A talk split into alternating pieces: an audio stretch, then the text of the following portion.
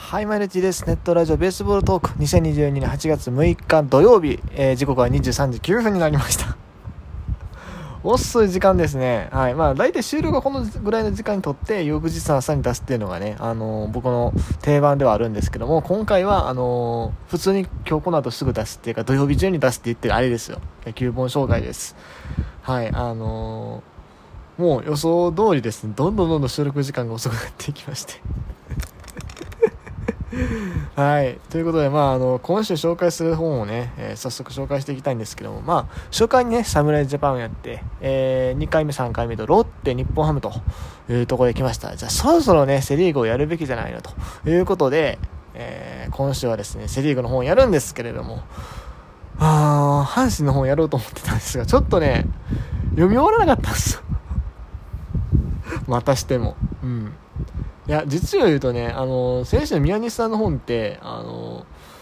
割と前に読んでた本で、あ割と前ですか、まあ、この企画始まってからではあるんですけども、先週読み上げてすぐ撮ったわけじゃなくて、実はもうあの時点で本返却して1週間経ったんですよね。そう。で、あの、だから先週も含めて、あの、本来紹介したかった阪神の本を読む時間はたっぷりあったんですけども、たっぷりあったはずなんですけども、ちょっと読めてなくて。あのはい。皆さん宿題はねちゃんとねやってくださいね。あのまあ小学生のリスナーさんはさすがにないと思うんですけど。中高生のみんなこんな大人になったらあかんよ。ということであのもう中高生も聞いてんと思うけどね。あの今日ははいあのちょっとだいぶ前に読んだ本をでなおかつまあ自分が家に持ってる本をねちょっと紹介していきたいなというふうに思います。まあでもセ・リーグのネタです、えータイトルは「次の野球」えー出してるのはこれ横浜 d n a ベイスターズになります。あの誰か d n a の誰かが書いたではなくて横浜 d n a ベイスターズの球団として出してる本になりますと。この本どういう本かというと,、まあえー、とこの帯に書いてあるのは野球から次へ向かうための本横浜 d n a ベイスターズ全職員選手全選手によるアイデアブックです、はいまあ、だから言ってしまうと、まあ、今回の あの本はいわゆるその野球的な話ってのはあんまりないっす。はい。だからもうそのなんだろうあんまそれそれやったら興味ないわっていう人はもう別にここで技術の話とかメンタルの話とかそういう面白い話がないんやったらもうええわっていう人はねもうここであの今回しねあの配信聞くのやめてもらって全然大丈夫です。この表紙の表紙じゃない、えっとこの帯の裏側に書いてある負けたら返金100万円のチケットグラウンド島根、えー島根ちゃうし グラウンド島根って意味不明やな。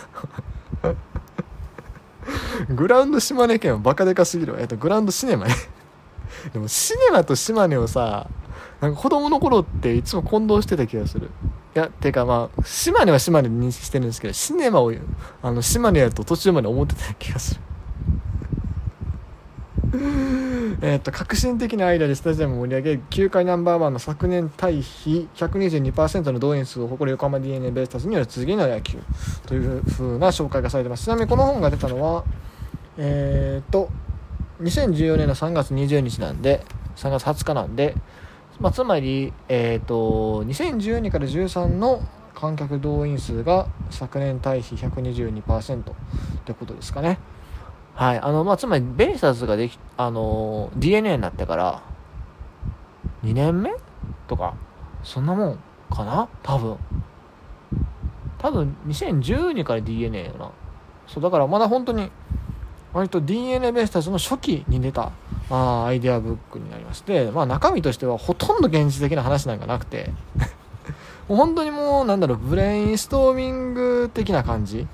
であの面白いことをいっぱい書いてあるっていう感じの本なんですけれどもそれがまたちょっと面白いんですよ。ねこの本の最初の方にもね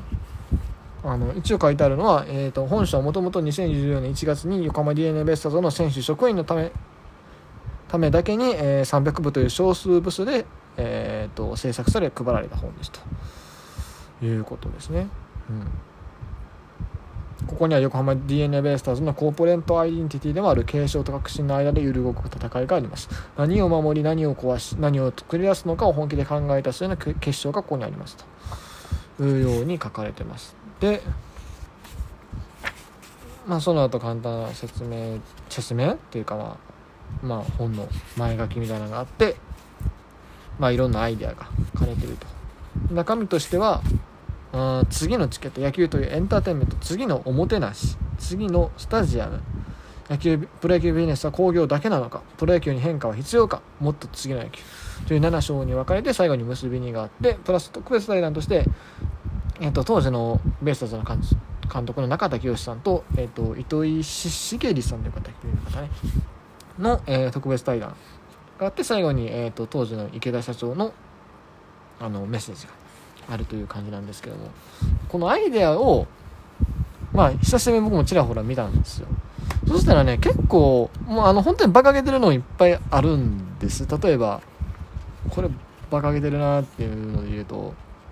うーんまあドラフトのくじをファンが引く引くとかさ。あとは、まあ、馬鹿げてるっていうのもちょっとこ失礼ですけどね。横浜に横浜 d n a ベイスターズが誕生とかね。うんいろいろ面白いことが書いてある。馬鹿げてるっていうこういうアイデア馬鹿げてるって言っちゃいかんですね。あのこれあんまり 逆に馬鹿げてるの何回も言うことによって余計なんか馬鹿にしてる感がしてよくないんですけどすいません。あのでも一見でもそう思うじゃないですか、うん、あとこれねこれ面白いですね。守備増員権これあのどこの部署の人が書いあのそのアイデア出してるかっていうの出てるんですよ。例えばあの野球振興グループの人が出しましたとかね。営業グループの人が出しましたと書いてあるんですけどこの守備増員権誰が書いてると思います？選手 当時2013とかやったらねいわゆるあのベースボールっていうのが全盛期の時期ですよね。ここぞという時1回限り守備の人数を増増加させられることが増加させることができる権利が与えられるっていう。守備増員権をね 選手の方がねアイデアとして出されたってのは面白いなとかね。うん。あとはそうねえっ、ー、と他変わったアイデアで言うとなんだなんだ社長ん？三振するために社長社長が服を脱ぐみたいな。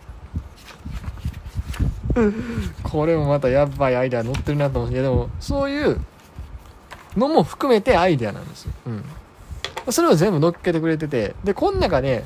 多分ベイスターズが実現させた話っていうのはほとんどないような気はするんですがでもねこれ多分そのうち実現するんちゃうかなとか卓球団で実現したいなみたいな例がねちょくちょく載ってるのがこれまた面白いんですよ。例えばですけどもえー、っとあれ？スタジアム内にマンションを併設これ男性営業グループの方があ書かれてるアイデアなんですがなんともう来年いよいよこれが実現するんですよね、まあ、横浜スタジアムはちょっと残念ながらできないんですけどもえっ、ー、と北海道の新しいエスコンフィールドですね。日本ハムの球場。あそこは、まあ、スタジアムないっていうとちょっと違うんですけども実際にマンションが併設されて実際に売り出されると。感染付き35年ローンって書いてあるけど、確かにあそこ感染権利付きですもんね。さすがに横浜でなるやるってなるとなかなかちょっと難しい。まあ新球場作らないとってレベルになってくるんですが、それで言うとテーマパークの中に球場っていうアイデアも出てて、えー、駅駐車場が完備されて遊園地や映画館、ショッピングモールや託児施設などを完備した一大テーマパークと球場を作る。これもだからエスコンフィールドに割と近いですよね。まああそこはでもショッピングモールはあれか。でも温泉とか作ってるじゃないですか。うん。いわゆるそのボールパーク的な発想。まあ、あベイスターズに関して言うとね、やっぱり、横浜公園っていう一つのその都市公園の中でやるっていう以上はね、どうしてもそこら辺自由にってわけにいかないんですけども。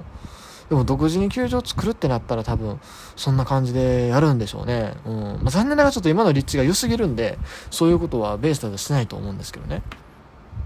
あとこれね、えっ、と、男性 MD グループ、マーチャンダイジングかな？のグループの方。えー、ブランドユニフォームというアイデアを出されてます。有名ラグジュアリーブランドがコラボしてユニフォームを着。1着100万円。これもね、ベイスターズは確かにまあ、まあ、ベイスターズのベイスターズちょっと面白いことやってましたね。あの、襟付きユニフォームとか、あと、マリノスとコラボしたユニフォームとかあったりはしたんですけども、ブランドユニフォームは多分ベイスターズはやってない。でも、これも、ジャイアンツが今度やりますよね。あの、幼児山本とコラボした黒のユニフォーム、売るっていうことでね、話題になってますと。で、えー、っと、この、ジャイアンツのホームページによるとデ、デザイナーズブランドのロゴがユニフォームに採用されるのは NPB 史上初ってあるんで、えー、だから、多分これが初めての事例。まあ、有名なデザイナーさんを起用した例だと前にもあったとは思うんですが、そのブランドとしては多分これが初初なんですよ、ジャイアンツが。でもこうやって一球団出てきたら多分そのうち、それこそベイスターズなんかもね、あの、やってもおかしくないんじゃないですか。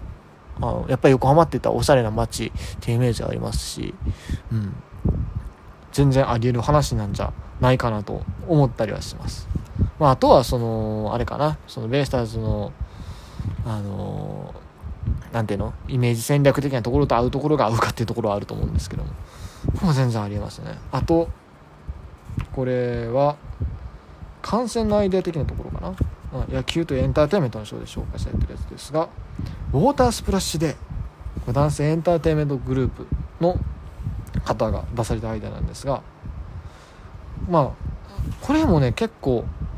似たようなことは台湾であるんですよなんか台湾でチアガールが、なんか、まあない、あのー、水鉄砲を観客に向けて発射してるイベントがあるんですよ。そう。これもそのうちあるかもしれない。まあちょっと日本じゃなかなか難しいかな と思いつつね、そのうち出てきてもおかしくないんじゃないかなっていう気がして。まあもちろんちょっとコロナが収まってからっていうところにはなってきますけどね。うん。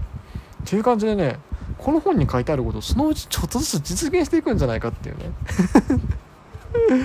気はしてますねはいあの